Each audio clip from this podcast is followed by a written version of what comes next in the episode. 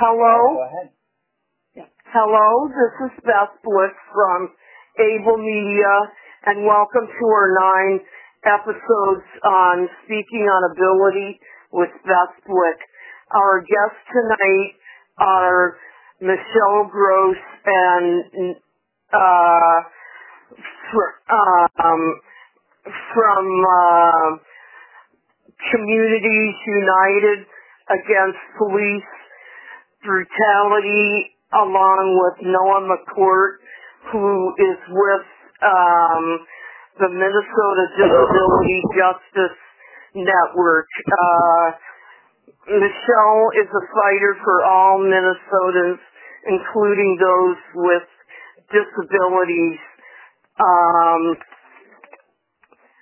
combating uh, police brutality for people with disabilities not at all always mentioned. Thank you. hmm Thank you for having us tonight. Thanks, thank you for having us.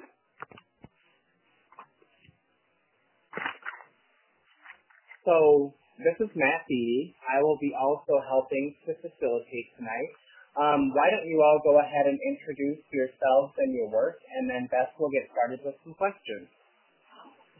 Okay. Noah, you want to go first? Yeah, I'm sorry, what was the question? Introduce Um, yourself. Oh, hi. Um, my name is Noah McCourt, and I am a disability advocate um, here in Minnesota. I do a lot of work at the state legislature, um, and also just in communities, helping people with disabilities um, really kind of achieve their full potential. Um, I am also on the autism spectrum um, and do a lot of work specifically around um, autism-related causes as well. And um, I'm Michelle Gross, and I am um, one of the founders and currently the president of the group Communities United Against Police Brutality. And Communities United Against Police Brutality is an all-volunteer group, always has been, and we are actually just had our 20th anniversary, and we provide advocacy for people dealing with the effects of police brutality. We also do a lot of work to try to change the underlying causes. So things like legislative stuff, um, things at the city council level. And then we do a lot of education to teach people about their rights when dealing with police and things like that and about the issue. So we kind of work in those three ways.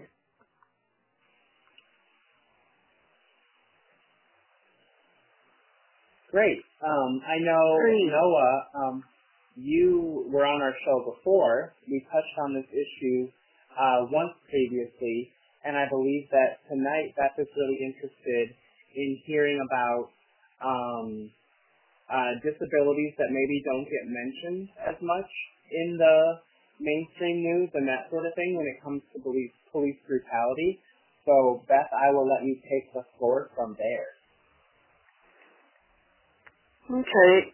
Um, disabilities that often don't get mentioned are um, a lot are people who are uh, who have who are developmentally disabled and uh, blind people, deaf people. Quite often, it is uh, people who have um, who are dealing with uh, mental health mental health uh, uh, disabilities. It's big news now, you, you know that that that that homeless people, you know, uh, who are um,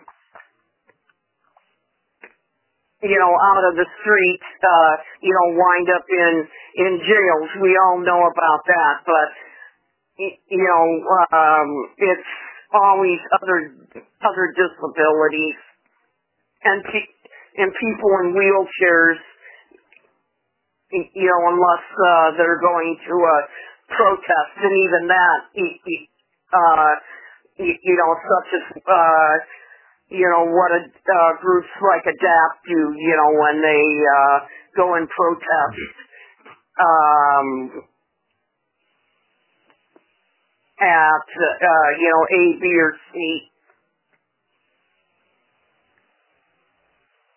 You know, one of the examples I actually heard recently um, was an individual who um, was a paraplegic and was a wheelchair user, and law enforcement actually did not believe that they were paraplegic, and so they dumped them out of the wheelchair onto the pavement um, to force them to prove that they were actually disabled, um, which is actually like very illegal um, and did result in an ADA lawsuit. Um, in regards to people who are deaf, um, St. Paul has actually had quite a few lawsuits over failures to provide an interpreter um, and failures um, to effectively communicate with individuals um, who are members of the deaf or hard of hearing community. Um, that has been a huge issue here in the state of Minnesota because we do have a larger population of individuals who are um, deaf or hard of hearing.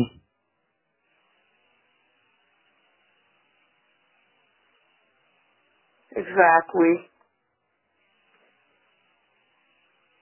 But I would say that you're right that in many ways um, a lot of the focus does go towards um, mental illness, and it's unfortunate because in the world of social services, a lot of the money does go towards um, disability services, and um, there's often a rift between the those who advocate for mental health and those who advocate for what they see as um, um, as uh, disability services, when in reality, mental health under the ADA is in fact disability.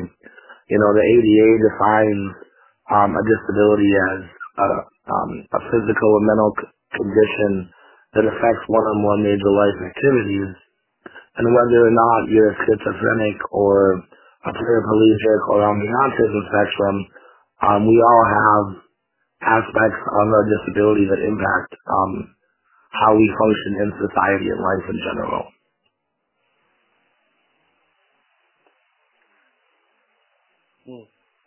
Right.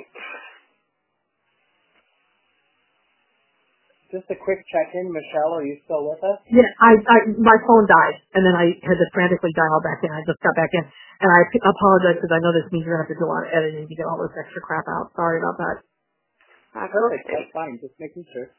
I literally just got back in, so I don't know what you guys were doing in that time. I couldn't get my phone to cut back on. Sorry. That's okay. Boy. Anyway, okay, I'm ready. Going back to what Noah was saying, you mentioned um, that um, you know that that a lot of the mental health um, stuff has come up and that it's been combated by ADA lawsuits and things like that. Um, but is there um, work specifically that we can all do um, to try to kind of get those uh, folks who might be a little bit out of the limelight as far as um, disability and, and the focus on police brutality, what can we all do um, to make sure that, that we're getting attention to the people that need it? Well, one of the things that needs to happen is that we really need to get cops out of the business of responding to lots of kinds of calls. Um, you know, one of the reasons that people get injured by the police is because frankly police aren't answering things that they shouldn't be answering. So mental health crisis calls is a, is a one that people recognize um, right away. Um, you know, police have nothing to offer someone in a mental health crisis. So why are they the ones to respond? And worse than that, many times people who, you know, they, when you bring a law enforcement lens to these situations, then basically people are you know, police are expecting people to behave in a certain way, you know, that they're supposed to respond to their commands and all of this kind of stuff, you know, um, and people who are in a mental health crisis or maybe develop, developmentally delayed or um, sometimes deaf people in particular. This has come up a lot for deaf people, um, where people where they don't simply don't respond to the command because they don't hear it or they can't respond to it quickly enough. And with police, it's kind of like, do this, do that, do this, you know, and, and sometimes there's multiple people shouting orders at the person. and it's sensory overload for people on the on the autism spectrum. You know, so they're not able to interact with police the way that police expect them to, and then that's where things really go south. Um, what we've got to do, I think, is get police out of the business of addressing those situations. Period. They're not equipped to do it. They're not going to learn how to be equipped to do it. There's not enough training in the world. So um, we've got to stop having them respond to homelessness, um, have respond to you know um, wellness and welfare checks, responding to mental health crisis calls, drug overdoses, um, just you know other medical emergencies, the whole gamut of things that really police have nothing to offer. So we what we have to yeah we have to build an infrastructure for those other kinds of responses, and that's kind of where we're at right now. We pushed a lot for funding for a dedicated mental health crisis response and for um, a response team for those other kinds of situations. And you know that's that's where I think um, you know where everybody can be a part of this is to tell your legislators, tell your city council members that you want alternative responses to police for things that don't require a law enforcement lens. That's a really important place that people can get involved. Mm.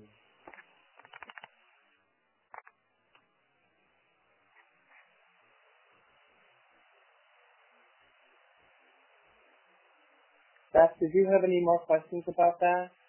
I know you. Um, about that, um, I can't think of anything right now. I'd like to throw something else out there if I could. Would that be okay? Mm-hmm. Oh, definitely. Yeah. Yeah. Um, Communities United Against Police Brutality spent about two and a half years working on a paper on um, ending police-only responses to mental health crisis calls. It's a large paper. It's 160 pages with over 500 references. And I would invite people to go to our website to look at it. It's um, cuapb.org, which is, stands for Communities United Against Police Brutality.org. And take a look at that paper. And then we have sort of a shorter recommendations list. And um, the big thing, again, is to get police out of the business of responding to things that don't need a law enforcement lens. Um, this will do enormous amounts to free up police officers to do things that where somebody's been, you know, the victim of a crime or whatever to address those things. But it will take them away from things that they are poor at, at handling.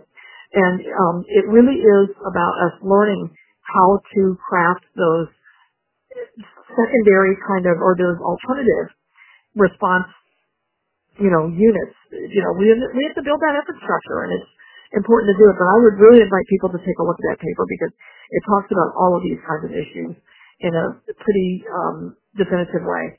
So.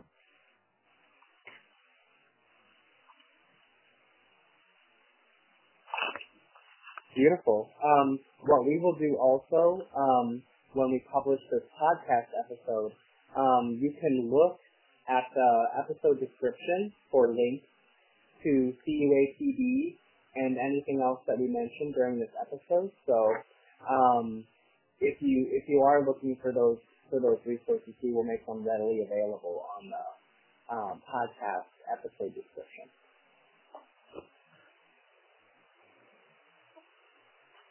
Right. Yes. Yeah. Um, one of the things that people don't realize is that 50% of the people killed by police are in the throes of a mental health crisis at the time. And the jails are packed, as Beth mentioned, the jails are packed with people experiencing mental health crisis, having other kinds of disabilities um, that make them act a little bit differently than what people's expectations are. And the jails are utterly packed with these folks, and there's no reason for it. It's expensive. It does not, it's not patient centered. It doesn't give people the care that they need. And, um, it's just a tremendous strain on society without a good reason. You know, it's, and it's, it's deeply unfair to disabled people to, you know, basically the way we deal with disabled people instead of giving them what they need is to stick them in the prison system. So this is, I think, really problematic and it's something that we all have to be thinking about how can we change that dynamic. And it starts at the doorway of the police, but it continues on through the rest of the cycle. And I would even echo on that, that even before pe- people with disabilities um, are being, um, you know, placed in prison, you, well, you can really start to see the problem and really where it is extremely insidious as to how pervasive the problem is, is you see it in the schools. Um, people, you hear people talk about um, racial disparities in education, and you know, so often when, when we talk about racial disparities in education, that uh, you know, you, you hear questions like, "Well, if this individual, you know, had a disability, they'd have an IEP," and it really um, pits special education um, and racial equity against one another.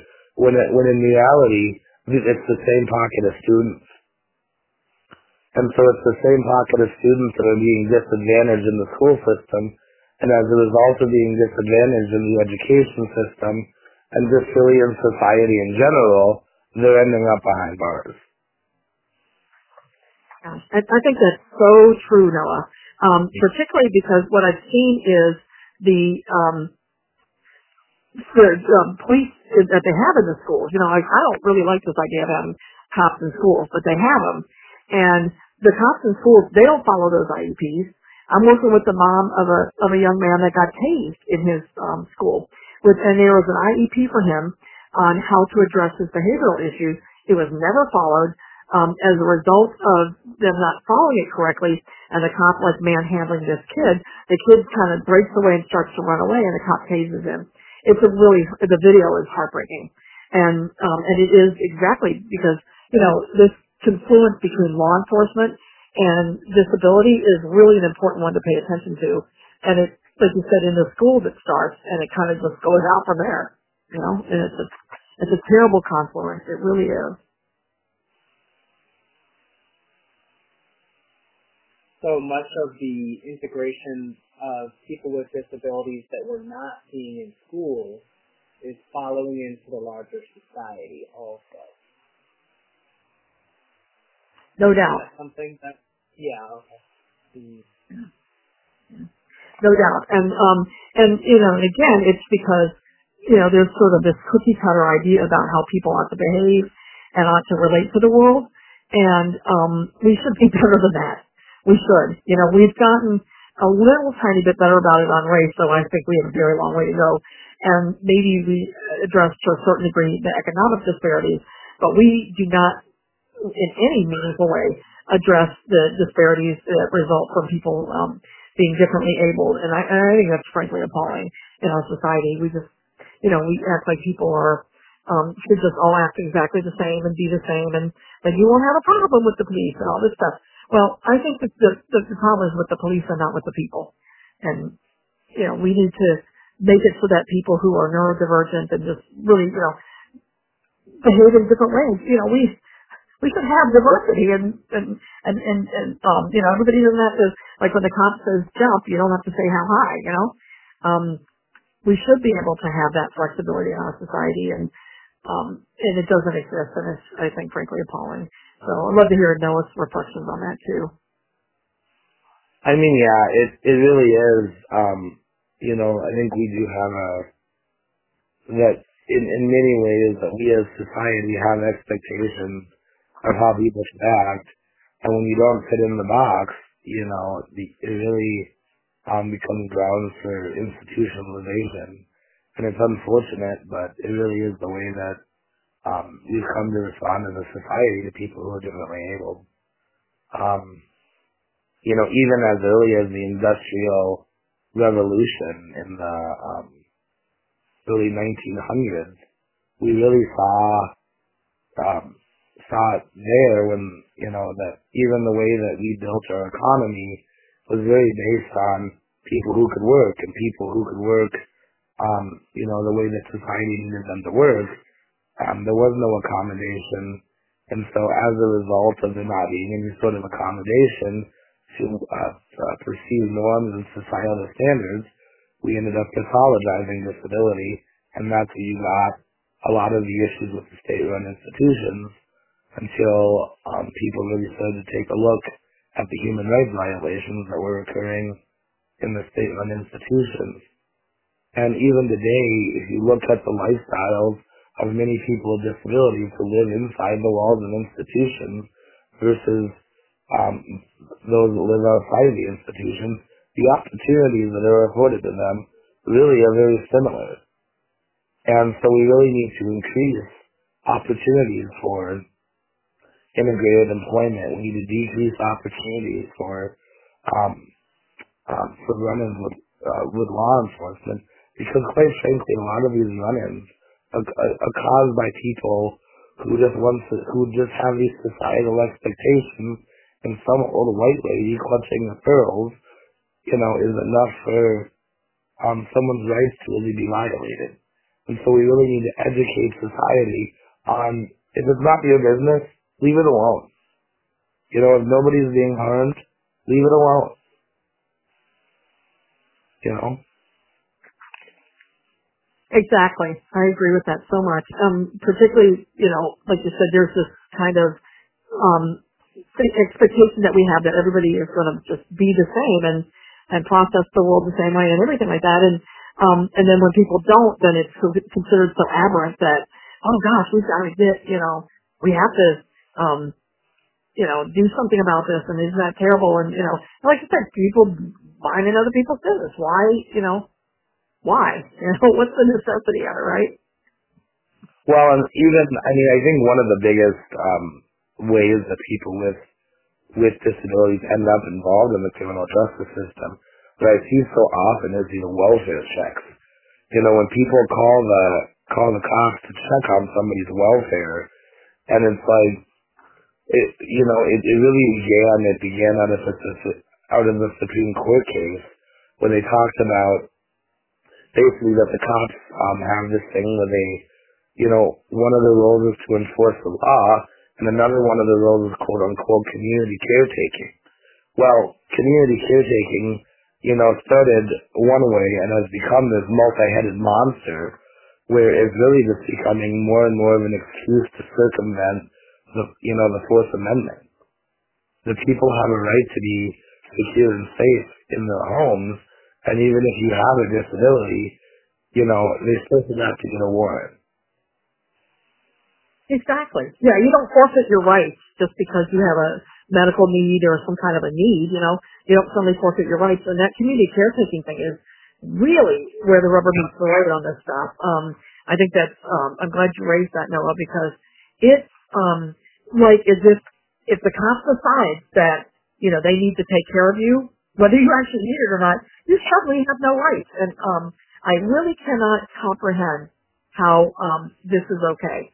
You know, I well, think that it's like what it's like. I was in a meeting the other day with um, several of the local law enforcement agencies, and and they were talking about this as like it was a positive thing, and I was just like, really, what it is is you showing up and shooting somebody that prevents them from harming themselves. And they kind of looked at me, well, that's not what it is. And I was like, well, that's exactly what it is. Because that's exactly what happens in these situations. And it's redundant. And half the time the person would have been better off. He would have just left them alone. Exactly. You know, yeah, we just, uh, you know, top step in when they're not needed. We need to stop having that be a thing for them to even respond. And then that would go a long way. Um, and again, their community caretaking where you suddenly, you know, insert yourself in other people's lives um, and, and remove all of their rights away from them, that, to me that is the most appalling thing of all. And I have seen not one good thing come out of that. Never. It's always been bad. Hmm. Yeah, like they say, if it ain't broke, don't fix it. Well, unfortunately that is broken. We do need to fix that because the police like I said, putting yeah, themselves they, people they, they, terrible. You. Sorry. They think it's their r- right to do that, then they fix, th- then they try to fix something that they break. yeah. You got that right. And they make it worse. Indeed. I will tell you that from working with like literally hundreds and hundreds and hundreds of police brutality cases over the years, um, I would say that quite a few of them, probably two thirds, and I'm not just talking about mental health crisis calls now. I'm talking about probably about two thirds or more of the police brutality cases we deal with are um, some type of um, of uh, disability. Uh, people with disabilities just, frankly, bluntly catch hell from the police. You know, so.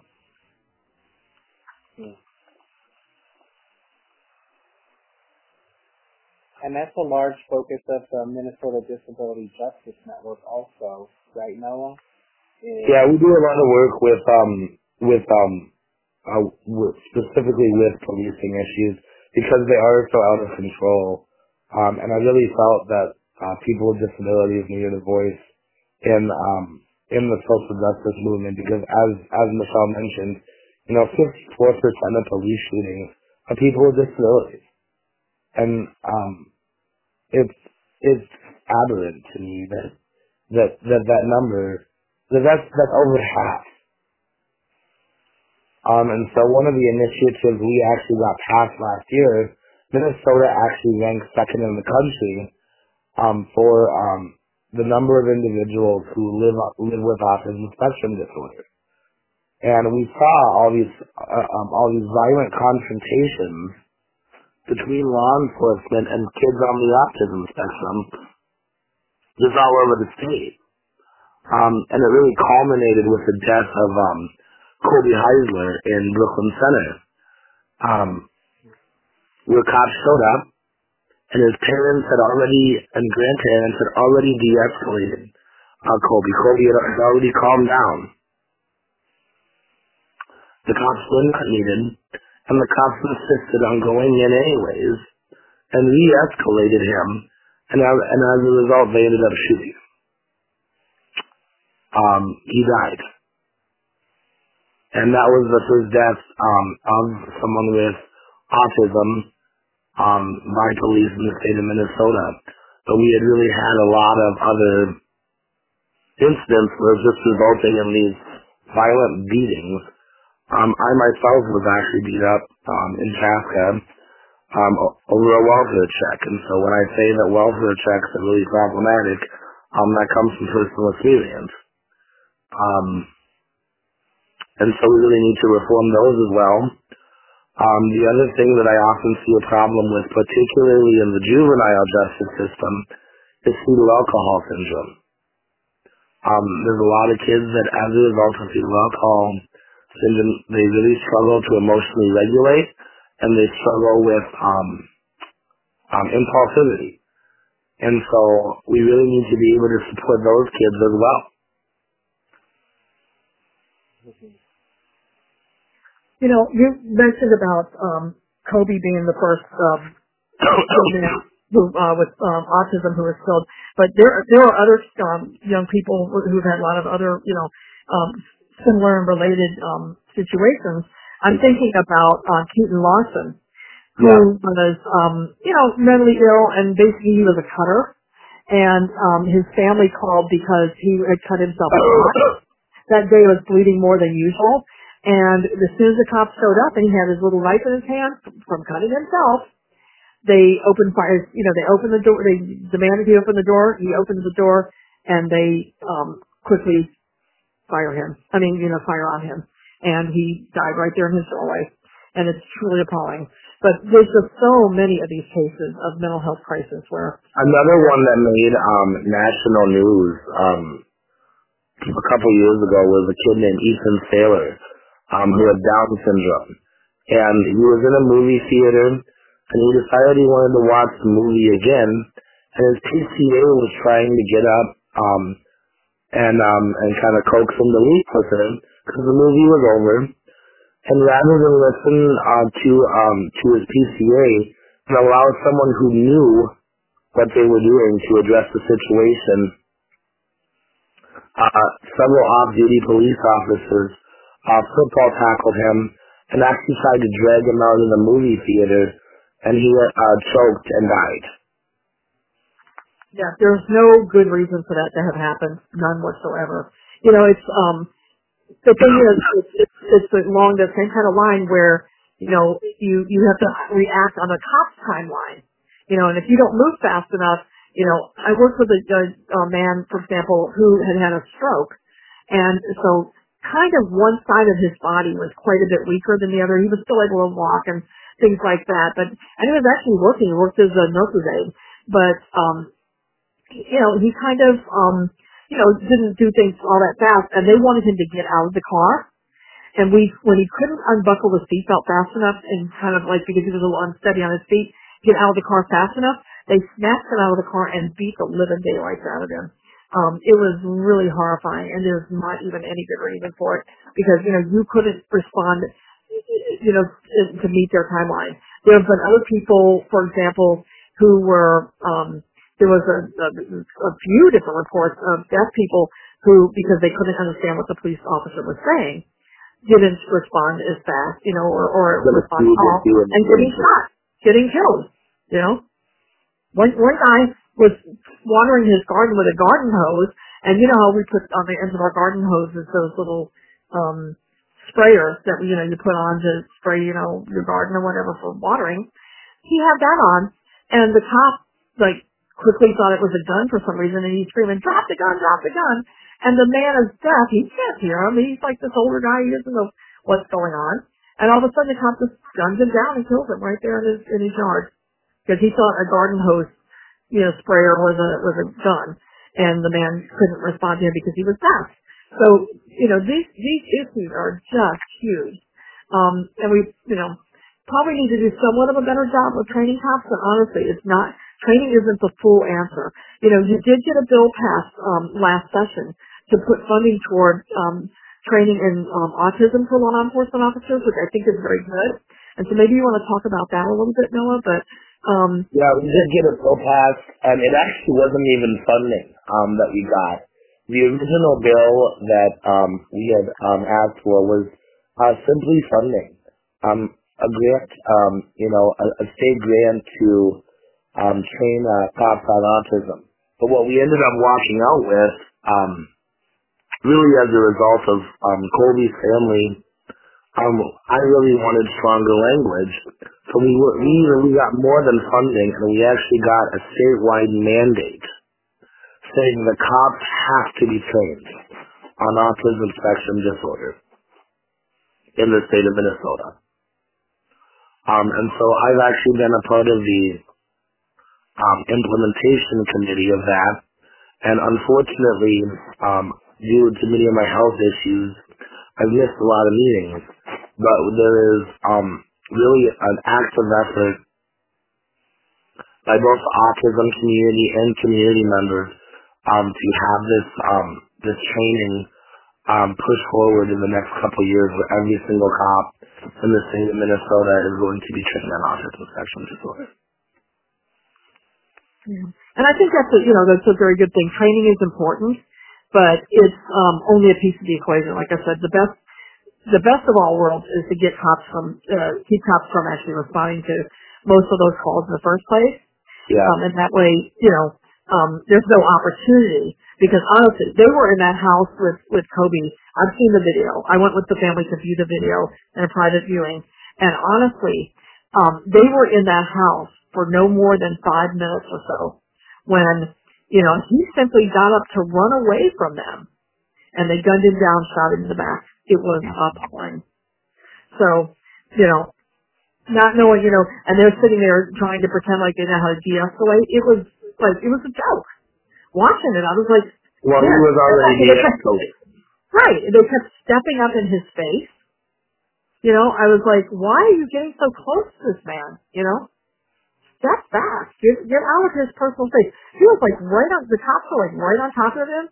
It just didn't make any sense the way that this went down. So, um, really appalling and um, and and and completely unnecessary death. That death never needed to happen and uh, just shouldn't have happened. You know, had they never come to the house, had they never, had they like, because the family when they when they after they called, they called back and said never mind, and they still came anyway. And when they came, then the grandfather was calling them out in the driveway. We don't need you. You need to leave. No, we have to go inside because if he threatened you, you know, he's dangerous. And well, it was just a lie. It was a total, total lie. They created the danger that took Kobe's life. So and like so often, you know, and like so often they do. But you know, so often when they go out and they shoot someone with a disability, it really is a state created danger. Exactly, exactly. It's like that man who was recently shot in St. Paul that was like hiding, he was naked, he was uh, in the middle of the winter, so pretty clearly something was wrong, and he was, you know, was having a mental health crisis, and um, they basically got him out of the dumpster, um, and then he's, you know, he's standing outside the dumpster, they put a dog on him. And when he's trying to scramble to get away from the dog, because his dog is like, you know, biting him and doing all this, um, he's trying to get away from the dog, they perceive that as him trying to run at them, so they shoot him. Luckily, that cop, I think, is going to have some consequences for it. Um, but, um, you know, this is, we just have to do a lot better, and we have to take cops out of situations. Like, there's no way in the world that uh, somebody that's like a mental health practitioner is going to shoot somebody in that circumstance. It's one thing, they have put a dog on him in the first place, you know? That sort of thing. So, there's just a ton more things that need to be done to um, lessen the interactions between um, law enforcement and people um, with various disabilities. So super important efforts that people are making right now. I agree.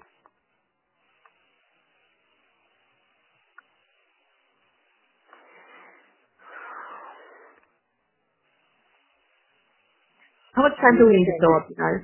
I'm sorry. How much time do we need to fill up? Um, I think we can be we can be done whenever we'd like, but um, just one thing I think for um, for you know beginning to close the episode is I'm wondering um, people in their own communities who should they be talking to? Should they be talking to social service agencies? Should they be talking to their police departments? Should they be talking to their representatives? Um, how do we start to get these alternatives rolling? And where are the best places to have those conversations? Well, one of the things um, is that every single county in the state of Minnesota has a mental health crisis response unit of some type. What we need to have happen is for dispatch to triage those cases directly over to mental health crisis response and not to call the police first. So we are working um, on a bill that would um, that would say that if you've got a mental health crisis response, triage uh, dispatch uh, 911 dispatch has got to refer people to that first as the primary responder. So in other words, like if you think about when somebody gets a 911 you know call comes in, they've got they they've got you can almost think of it like buttons. They've got a police button, they've got a fire button, you know that kind of stuff. Um, They've got, you know, they've got these different buttons they can push. We want there to be like a mental health crisis button, so to speak, so that they push that button as the primary response and not bringing out the cops and then having the cops call them later if they feel like doing it. Um, you know, we just don't think that they're the, they should be the prime, police should be the primary responder for any of these kinds of situations. And so, you know, that's where things have got to start. And people can get that to happen by talking to their county commissioners Every county in the state's mm. got one of these crisis response units. What we don't have is 911 um, dispatch sending the calls to those people. So everybody can be talking to their, their county commissioners. They can be talking to their city councilors to insist that it happens this way. Um, there's definitely things people can do. And they can also be looking at their own area where they live and seeing what the infrastructure looks like so that there could be an infrastructure to um, have people, you know, uh, have a way to have non-police response. You know, you got to build that infrastructure. If it doesn't exist, talk to your city council and get it to, to exist. Bring it into existence. Mm-hmm. Definitely.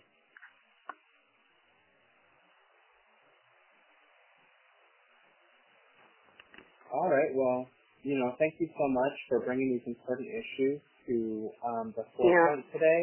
Um, it's really, really something that we all need to hear and be focused on. So. Well, thank you for having me. I really appreciate it. Oh, yes. Thank you for coming on. Oh, it's my pleasure. I would come on anytime. Oh, you bet. Thank you for coming on, Noah. Yeah, thanks for having me. Mhm. All right, Beth. We'll, we'll talk to you later, all right? All right, you All right. Thanks for being here. Bye. All right, bye now. Good night.